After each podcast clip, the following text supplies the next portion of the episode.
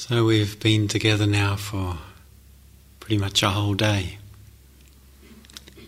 And engaging in this practice of the cultivation of loving kindness, entering into this journey, or we could perhaps also understand it as continuing.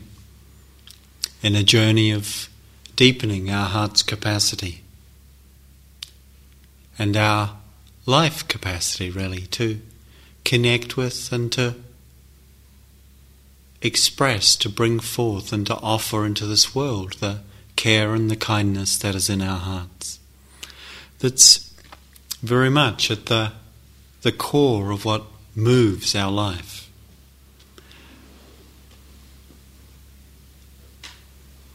And it can seem like quite an ordinary, quite a simple thing. In some ways, it is. And yet, at the same time, it's something really quite beautiful, really quite lovely. Not just the quality of kindness itself, but the, the aspiration and the willingness to engage with the process of bringing it forth. We can sometimes think of spirituality in many esoteric terms. We can speak about profound and wonderful teachings, and of course they are important and precious and powerful. And yet, in so many ways, much of what really makes a difference in our life, it seems, comes back to kindness, comes back to this capacity to turn again towards our life, towards another, towards our experience, with a sense of care and friendliness. There's a very famous and often quoted passage from the recorded teachings of the Buddha, in which he is speaking with Ananda, his uh, attendant, and could say right hand monk or something like that. And Ananda asks him, he says, Would it not be true to say that half of our practice is for the cultivation of loving kindness? And the Buddha's response was, No, Ananda, it would not be true to say this. It would be true to say that all of our practice is for the cultivation of loving kindness. And so I begin with that quote because sometimes, probably not for those of you who've chosen to come on a loving kindness retreat, but um, which is all of us here pretty much, um, but there can sometimes be the sense that you know it's almost like the the second cousin, or the, not the second cousin, the sort of the poor cousin to the the insight practice. We can sometimes hear this kind of story or this perspective expressed, or and yet probably we're here, I imagine, because we know something in us knows that's not true. That the the practices of insight and freedom are simply the other side of the coin of practices of kindness and love, of compassion and care. And again, you know, beginning with well known quotes, the, uh, the response of His Holiness the Dalai Lama when asked about his religion. And what is your religion? His response, My religion is kindness. I think there's something being expressed, something pointed to here about the centrality of this. And it's, it's a universal, a universally valued quality of the heart. So, what is it that it rests upon? What is it that supports it? This that's so precious, so powerful, and acknowledged in such clear terms as central, pivotal to spiritual practice. Kindness arises naturally from appreciation. This is something that the Buddha understood and spoke about. Kindness arises naturally from appreciation. When we value something or someone, we care about it and we wish to take care of it. We wish to give support to it. When we value something, we quite naturally find that responsivity of the heart coming forth, when we appreciate someone. We don't talk about, we sort of, we can talk about valuing someone, but it sounds a little commercial, sort of, in a way. It's not quite what we maybe mean, but that sense of appreciating. Appreciation, it's, it's a lovely word. It has um, a number of meanings, as I'm sure you know. It involves the, uh, the sense of to appreciate something is to understand it, when we use the word in English. Well, it also has the expression of sort of valuing something. When we appreciate something, we value it. But when something appreciates, it actually becomes more valuable. And something, I'm not quite sure if that's the, the verb or whatever part of language that is. I'm not good on those sort of things.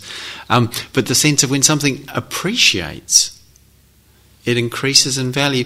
And it's like somehow our capacity to appreciate adds value to something which appreciates by being appreciated. If you if that makes sense. It's like when we bring forth a sense of caring and extend it towards ourselves or another, what that actually it, it, it, it recognizes the value, it responds to the value, the preciousness, the importance of what's there, the being, the life, and it enhances it. It amplifies it, it nourishes it so that it grows. And so, in the process of extending kindness, we're both developing our own capacity for that, but insofar as we're extending it to ourself or others, ourself or the other who's receiving it, the value of the the recipient's value increases also. You know, it's it's not, not that their intrinsic value increases, but it's like the sense of how we value them is enhanced.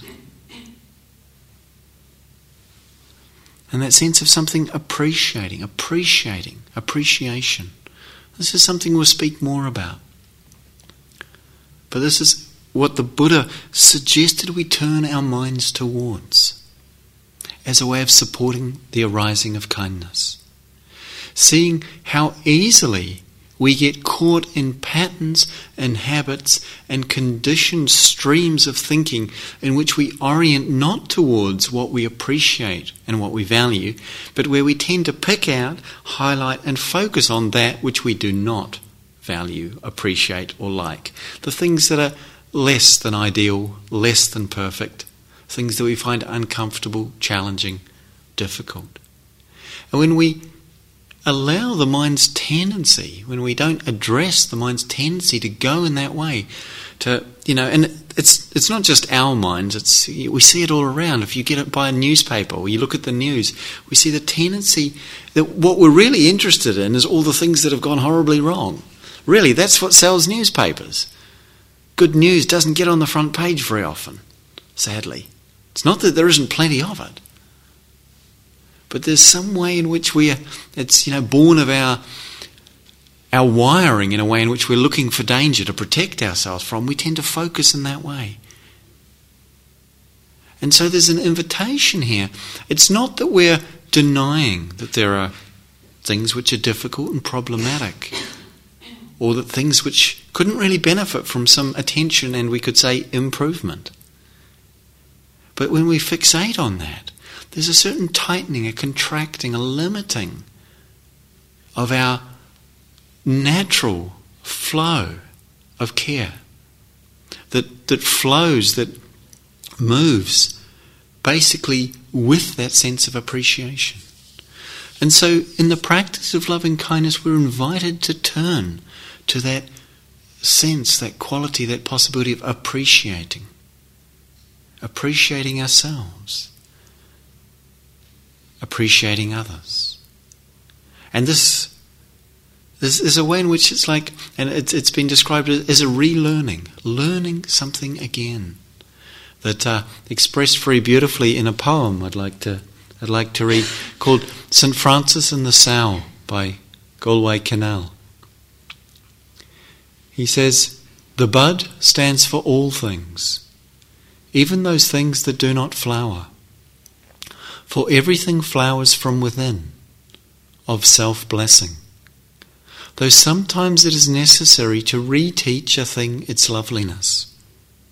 to put a hand on the brow of the flower and retell it in words and in touch, it is lovely, until it flowers again from within, of self blessing.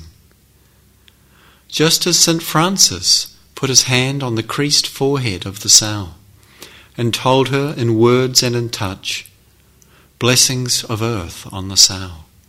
And the sow began remembering all down her thick length, from the earthen snout all the way through the fodder and slops to the spiritual curl of the tail, from the hard spininess spiked out from the spine, down through the great broken heart, to the blue milk and dreaminess spurting and shuddering from the fourteen teats into the fourteen mouths sucking and blowing beneath them. The long, perfect loveliness of sow.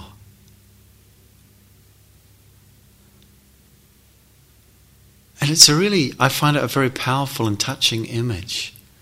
That sense of a, a sort of wonderful beast or being, we could say, distributing this or offering this incredible bounty to her piglets. And yet, something maybe in her heart that doesn't quite know, doesn't quite remember, doesn't quite realize what a magnificence this is that's happening. What a wonderful thing. What a loveliness that's here in that. And the, the retelling, the reminding that St. Francis has expressed as offering there. This is really what we're, in some ways, we could say we're offering in this practice of loving kindness, and particularly where we're beginning with ourselves or working and exploring this process of offering loving kindness to ourselves and seeing how for many of us it's not easy. How there's a sense of, no, I don't quite deserve it, or it's not okay, or what about all the things that I need to fix about myself? As if somehow loving kindness would mean that we wouldn't continue to attend to our growth and our development, our learning. And as if somehow being hard on ourselves would be more likely to make us grow and develop and change. And yet, the truth of it is that it doesn't. Being hard on ourselves, judging ourselves, doesn't actually bring us forward. It's honouring ourselves, it's bringing and connecting with that sense of caring for, appreciation for, that is really the foundation from which kindness, real, very natural kindness flows. And so, as we're practicing, we can understand in a certain way that we're, we're planting seeds. We're not forcing something to happen. It's not like we can make our hearts open or we can somehow, you know, grab hold of and drag out of ourselves some sense of boundless loving kindness. We're sort of used to being a bit like that, I think, very easily one can notice the sense of kind of just sort of putting pressure, demands, expectations upon ourselves. And to see that that very pattern doesn't really come from the spirit of kindness. And, and how would we do this? How do we engage in this process? If we were really deeply respectful and trusting of our, of our goodness, of our wholesomeness as beings like planting seeds. We, we engage in this process, but we can't determine at what time the seeds will germinate, how quickly they will sprout and grow, putting forth leaves and flowers and ultimately bearing fruit. But we can understand that the seeds of kindness that we plant inevitably will lead to something wholesome. It's the very nature of those seeds. And this is something that at the heart of this practice, the, the Buddha pointed out to the understanding that the, the nature of our actions is ultimately what the, the quality that informs our intentions when we act, is ultimately the quality that informs the result of those actions. It doesn't mean that it's always comfortable or easy, or that because we're inclining our heart and mind towards kindness, therefore we're just going to be filled with it immediately. And yet, something about trusting the goodness in that intention, trusting the goodness in our hearts. And of course, this isn't easy for us. You know, we can hear that if I act from kindness, happiness will follow. And it sounds really nice. It sounds like it makes sort of sense, but it's not always what seems to be our immediate experience. We can sometimes not really quite trust it. Particularly in the beginning day of the retreat, if if that's so for us, we might find ourselves confronting that we're not quite sure we trust it in a certain way. So we might notice how the practice often brings forth not what we think or are seeking to orient ourselves towards, but in fact what seems to be quite its opposite. That we can be wishing kindness and care for ourselves or for another, and yet, even with the genuineness of our intention and the wholeheartedness of our application to that, what we actually find when we check in with ourselves is, is maybe we're feeling bored with it all. It's like, what's the point of all of this? Or we're feeling irritated. It's like, no, oh, this is stupid. Oh, you know, this doesn't work. Or, or we actually notice some, some anger, really quite harsh towards ourselves or towards someone else. And we feel like, oh gosh, this is really quite not what I was looking for here. This wasn't, you know, what was described on the brochure. You know, this is going to call up the Advertising Standards Agency and, you know, report um, Gaia House for, you know, misleading um, publicity. And yet, somehow, it seems to be the nature of the process that when we turn towards something wholesome, we encounter all the things that are its opposites and that sort of, we could say, stand as gatekeepers to our reconnecting, to our deepening access. And, you know, I always, in this context, remember the story of a someone I know very well who was in sort of very committed period of, of practice and doing some some some loving kindness meditation and had this this little baby. She she described to me how this little baby she was there just wishing well for it. Wishing well. And this image arose of this little baby she's holding it and just giving it a headbutt. And it was like completely shocking and distressing to her that she should be able to conceive of doing that when she was wishing kindness to this little being. And yet, it's like to be able to understand that, yes, that's what happens.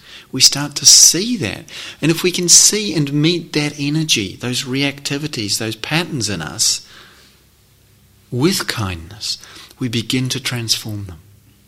If we drudge them, if we reject them, then in fact, we're simply repeating and reinforcing the cycle of rejection, of disconnection, of hardening and pushing away others or ourselves or parts of ourselves.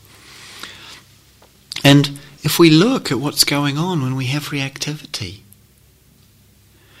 interestingly, reactivity is inevitably some attempt to take care of ourselves. When we feel numb, it's often because we're not quite sure. We might not even think this consciously, but at some level, we're not quite sure we want to let ourselves feel what's here because it might just be too painful or scary or unfamiliar. Sometimes that's what's going on. Or it's just too much. Our life is so busy and so full that we just need to desensitize ourselves just to be able to cope with the onslaught, the influx, the ongoing impact of what goes on. And this often chaotic and pressured and stressful world that we can live in. And that we sort of become less connected as a protective mechanism. And likewise, when we feel angry and we're trying to sort of push away or we have some strong reactivity, we can see that there's a way in which we're trying to somehow take care of ourselves in that.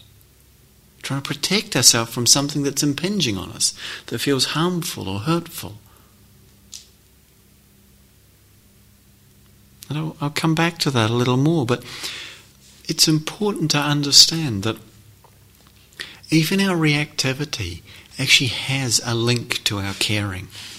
Even the judgmental, harsh, critical, and angry expressions and experiences we can find within us at times actually come from the fact that we care. And as well as that, when we might feel like we're full of all this you know, anything but metta. Any, what I'm going through is anything but loving kindness. It sometimes seems like that. If we just stop and notice how it affects us that that's happening. You know, if I just ask myself, oh, so how is it for me that I'm, I'm feeling really irritated right now, or angry, or numb? And it's like, that's actually not what I wish for. And there's a perhaps a sense of a, a concern or a sorrow or a sadness that this is the condition I'm encountering or struggling with. And if in that one sees, we can see, oh, actually that's because I care. That's because I care. We might come and speak in the in the in the interview group or the you know and, and meeting here on the retreat with, with Kirsten or I about something that's difficult and feel like, oh, this isn't loving kindness. And yet we care about the fact that that's happening. That's where the kindness is, that's where the caring is. If we know how to look, it's never that far away. And that we might care about being caught in reactivity. It's not like, oh, so what? Yeah, full of anger, I don't mind, it feels horrible, but so what? It's not like that. I've never heard someone come and say that to me. It's like, wow, it's painful. It's not what I wish for. And so there's a, a pathway back to our caring in that very experience, if we can see and understand that. And if we can bring kindness to it, the fact that we care about it. If we don't reject it, then again we're cutting through the cycle of reactivity. And this is part of what we're asked to do to keep coming back again and again and again to the simple intention of extending kindness.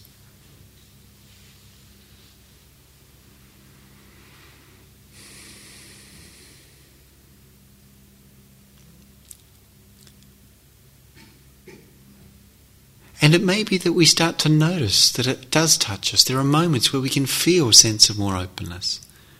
Even if they seem relatively few or fleeting, or for some it may feel more steady and accessible. You know, we don't know the conditions that we're, we can't easily compare or measure the conditions that we're facing.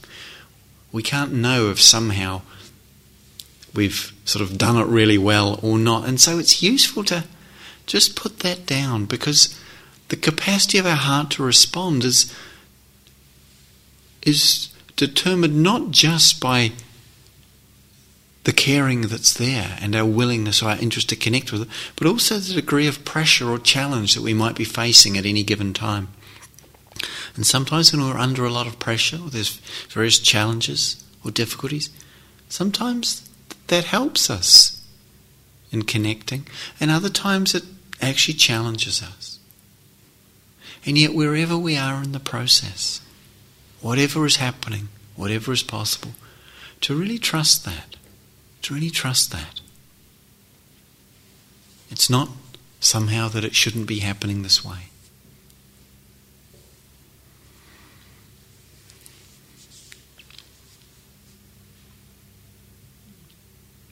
And so, as well as the sense of kindness, what's being cultivated here, what we're turning towards again is our capacity to reconnect, our capacity to re engage with a conscious sense of that caring, with a with a responsivity that's informed by the fact that we're connecting with something that we value our life, our heart, our body, or connecting with someone else that we value, that we appreciate. It's allowing ourselves to be close and closer and closer to that sense of what we most deeply value in life. Because through bringing ourselves more closely in contact with that, it seems somehow quite organically that our life starts to and our heart starts to deepen in its contact with that sense of value and with the natural sense of appreciation and care that flows in response to it. And so, as a, as a fundamental sort of benefit, we could say, of the loving kindness practice. It's a deepening sense of connection. And even if what we're connecting to is something that's challenging, in the very quality of the connection itself, there's an immense richness and support and nourishment for us. This is something really important to begin to understand. That we often imagine that the value or the quality of our life is determined by what we're connecting with. And if it isn't something we find easy or in accord with what we wish for, we tend to think, I don't want to connect with that. We don't necessarily think it consciously, but that's how we tend to react. And yet, the quality that we feel in the experience with something we do want to connect with is much more to do with the connection and the connectedness that happens than the thing we're connecting with. Of course, it's easier with something we want to be connected with. And understandably, so it's appropriate that, you know, there's a certain amount of, you know, bringing ourselves into contact with those things we want to be connected with in life. That makes sense. And yet, a certain amount of life involves being connected with things that we, we don't choose or seek or wish to be connected with. And yet, if we can actually move through the resistance to connecting, the connection itself becomes the reward, so to speak, or the fulfillment. And as we start to see that, then in fact there's many more opportunities for discovering connection, for receiving nourishment and fulfillment. It stops becoming dependent upon what particular conditions we're encountering around us or within us. And so, this opening of our heart is an opening into an intimacy with life, in which that very intimacy itself is what we're interested in.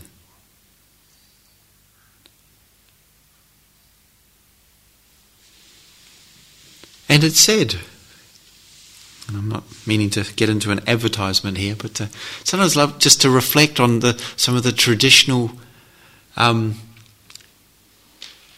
what's described as the results or benefits of loving kindness of metta practice, and uh, some things that, that, that you know it's spoken of in the tradition that that when we practice, when one establishes oneself in this practice, that one will sleep easily and wake easily, that other beings will care for and love and protect us. That our faces will be radiant, our minds serene, that we will die unconfused, and we will be reborn in happy realms. And whether that is relevant to you, uh, that last, you know, we sometimes may have a, for many, I think, a sort of a ambivalent relationship to the concept of rebirth. Whether or not we think in those terms, and certainly we don't need to, it's not that one has to have a view either way there, but the sense of, in a way, coming back into life. That as we deepen in loving kindness, in each moment and every new situation we encounter, we could say we're coming back into life, being born again. And there's something about, there's a happiness to that when our hearts are established in kindness, even in the face of adversity even in the face of difficulty.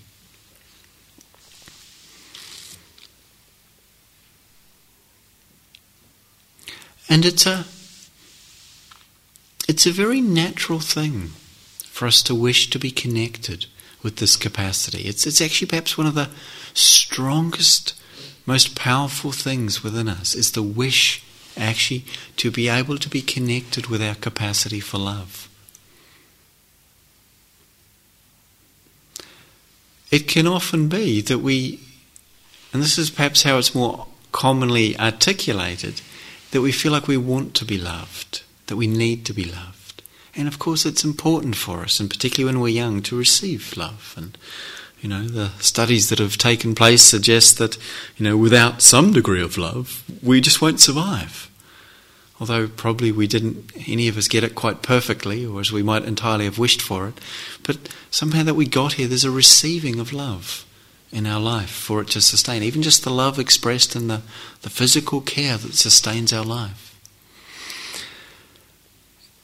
And yet, in the, the yearning that we have to be loved, it's such a, a strong part of our culture.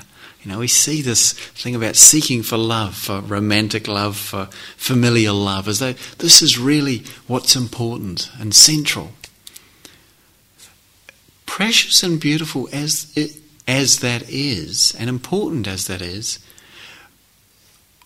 from my own sort of reflection on this, it seems to me that what happens when we're loved is that we feel free to love. We feel safe to love. We feel connected with our capacity to love. And it's that which is actually so important. In fact, if we can be connected to our capacity to love, to, ex- to, to, to extend our own loving heart, we're not so dependent upon receiving the love of others.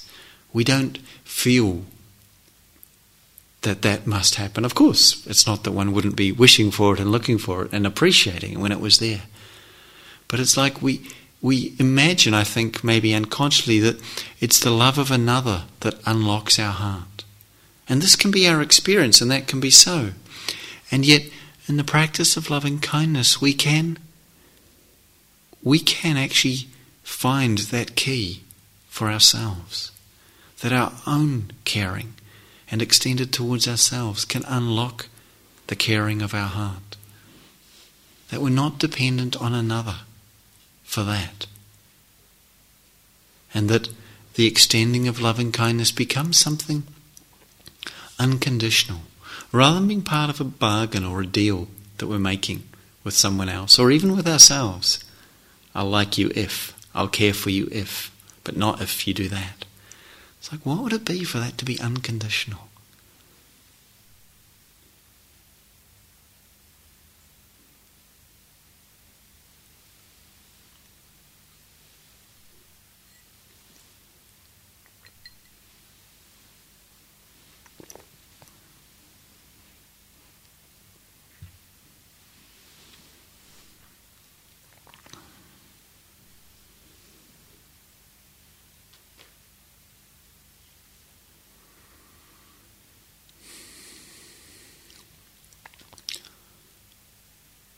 One of the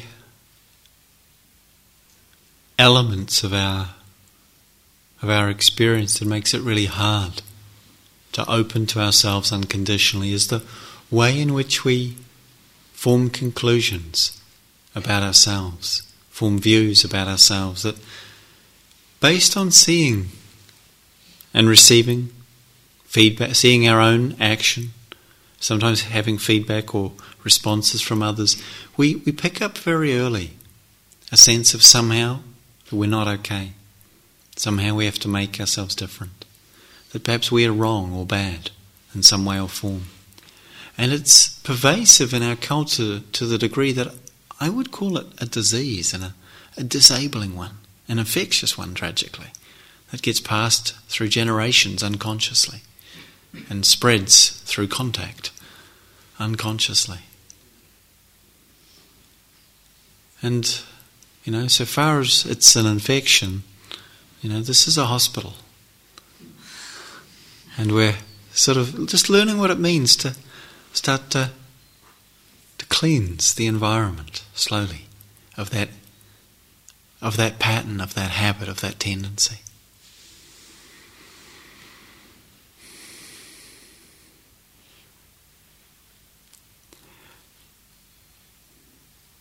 Kirsten today and this afternoon spoke about forgiveness and introduced the practice of offering forgiveness, asking forgiveness for ourselves, offering forgiveness to others, and to offering forgiveness to ourselves. And this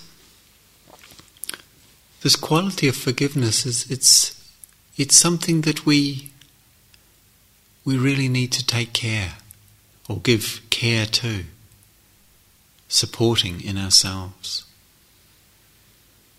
That's something I, I think we all yearn for forgiveness for things we may have done. It's natural because we're caring beings. And yet, sometimes we act in ways that cause harm.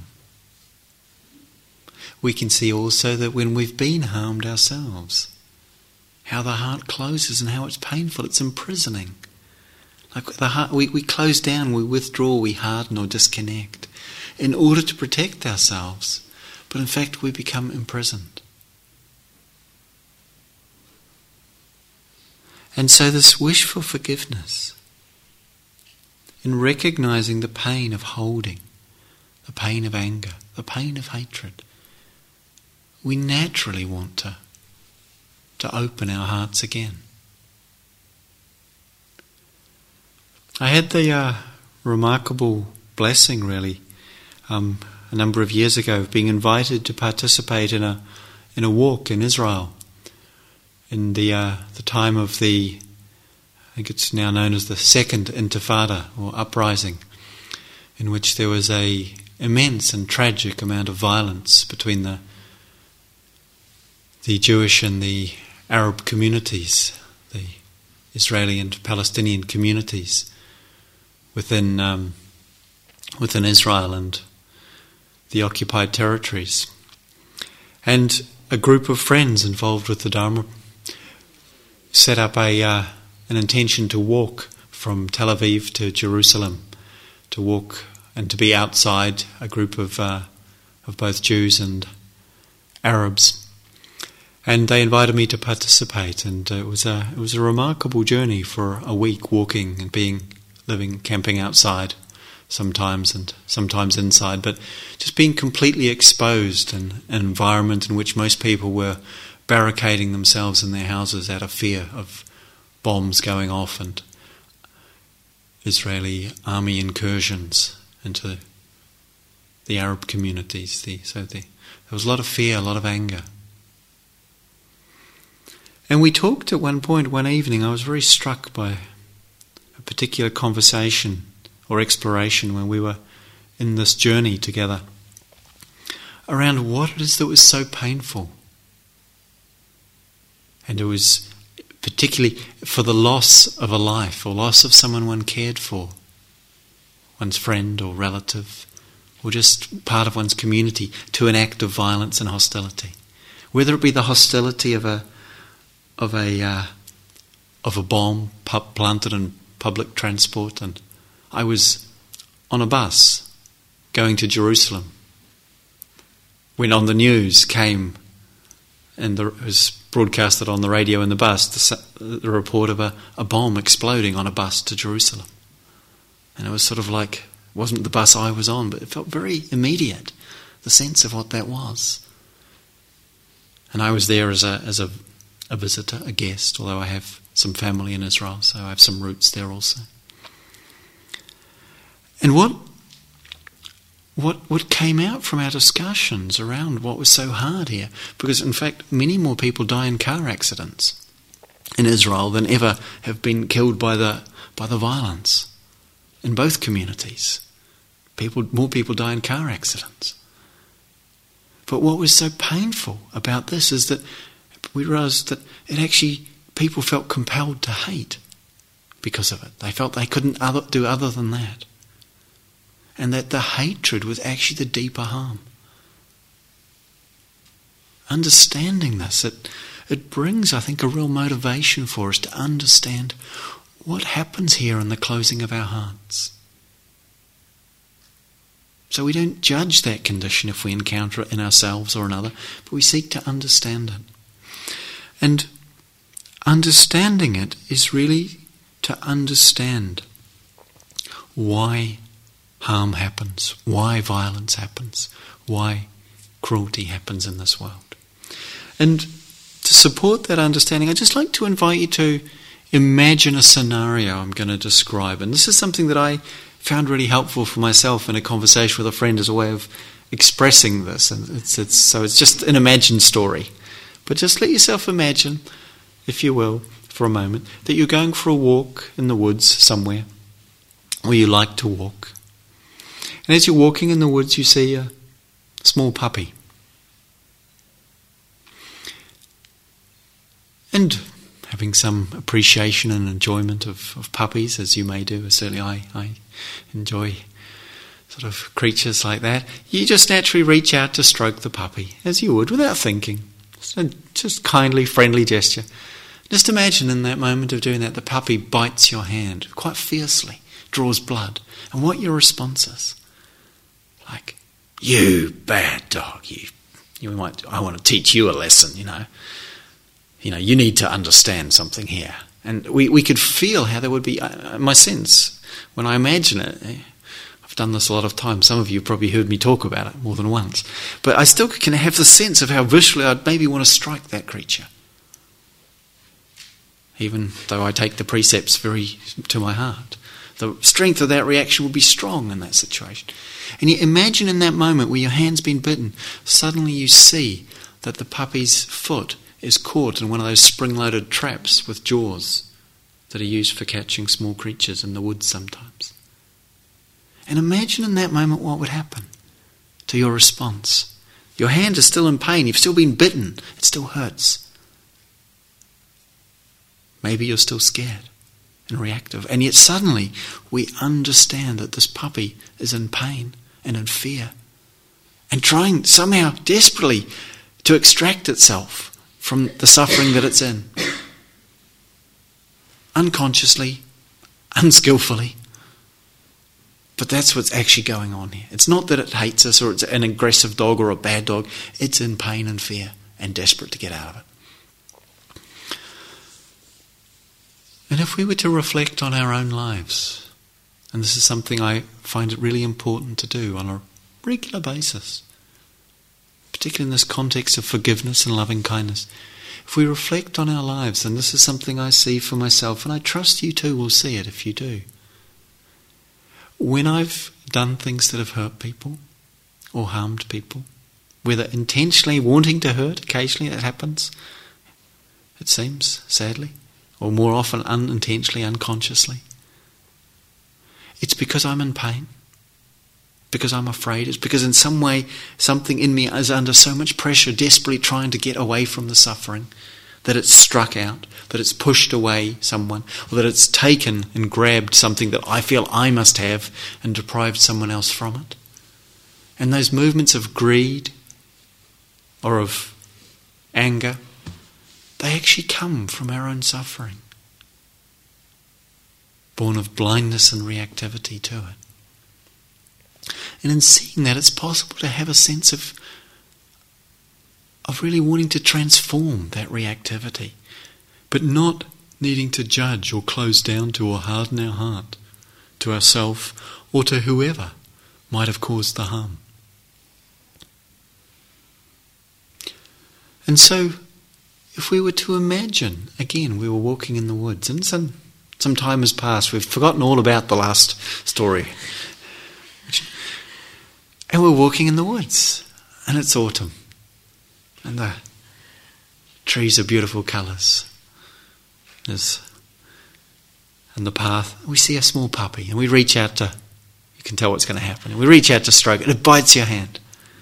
Now imagine as you look at this puppy and you've been bitten, you see that it's standing shoulder deep in leaves. You can't see its legs. You've got no way of knowing or seeing directly that it's in pain and suffering. What would it take to know that its foot was in a trap? What would that mean for us? What might I need to understand? And for me, the understanding that would be transformative that's there is that it's not the nature of puppies to want to cause harm. It's not the nature of puppies to want to cause harm. It's just the reaction to the pain that's what's playing out. And if it's happening, if that angry, or if that harm is being caused, it's because there is pain. And something in that, I mean, puppies are kind of sweet and, well, if you like them anyway, and sort of can be fun. Um, but it's like something about ourselves as beings too. Something tender and soft and vulnerable and sweet also that we try and protect in our reactivity. And seeing in this way, understanding in this way, it seems much more possible more natural to be able to forgive the harm that has been caused us, and equally to forgive ourselves for the harm that we have may, ca- may have caused in the world, even sometimes with good intentions, that we've caused harm at times. To be able to really forgive ourselves for this, to forgive others, to understand that even those skill, unskillful actions come from caring, caring about. Though in it, what often happens is the sense of our caring has become restricted, has become narrowed down. This happens to others, it happens to us. So that in a moment where we're under pressure, we, we, we stop remembering to care for other, for the other that we've hurt or that we may hurt. And we're only caring for ourselves. We're only quite able to see that. And then reactivity happens. But when our heart is more open, when we can hold the other, then caring respects and includes all parties. And when the puppy is bitten our hand, it doesn't mean we, we kind of allow it to eat our fist, eat our. You know, it's like, okay, you can eat me because you're suffering. It's not like we kind of become somehow passive or weak and unable to respond in the face of such activity. We can still say, actually, no, puppy, this is not a good idea. Stop biting me, you know, remove our hand. But then we might actually more want to be concerned with also helping the puppy to get out of the trap.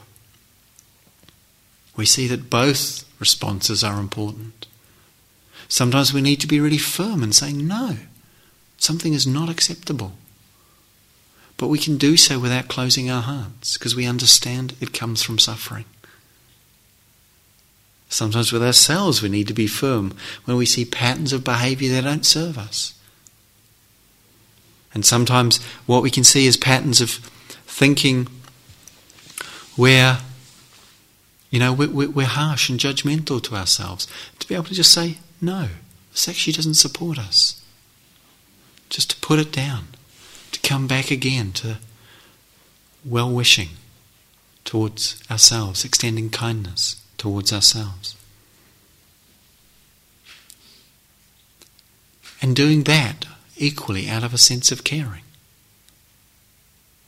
So that the caring starts to become liberated, starts to become released from the way in which it is circumscribed or bound or limited by the views and the, con- the perceptions and the conclusions we form about ourselves, about others.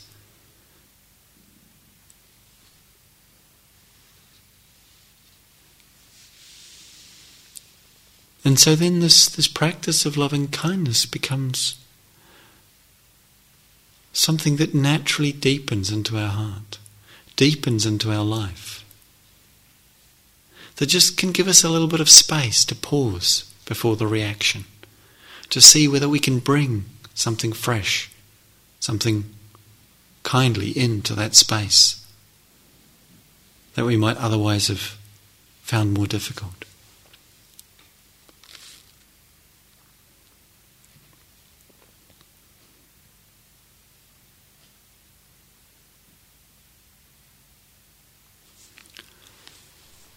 So let's just sit quietly for a minute or two together.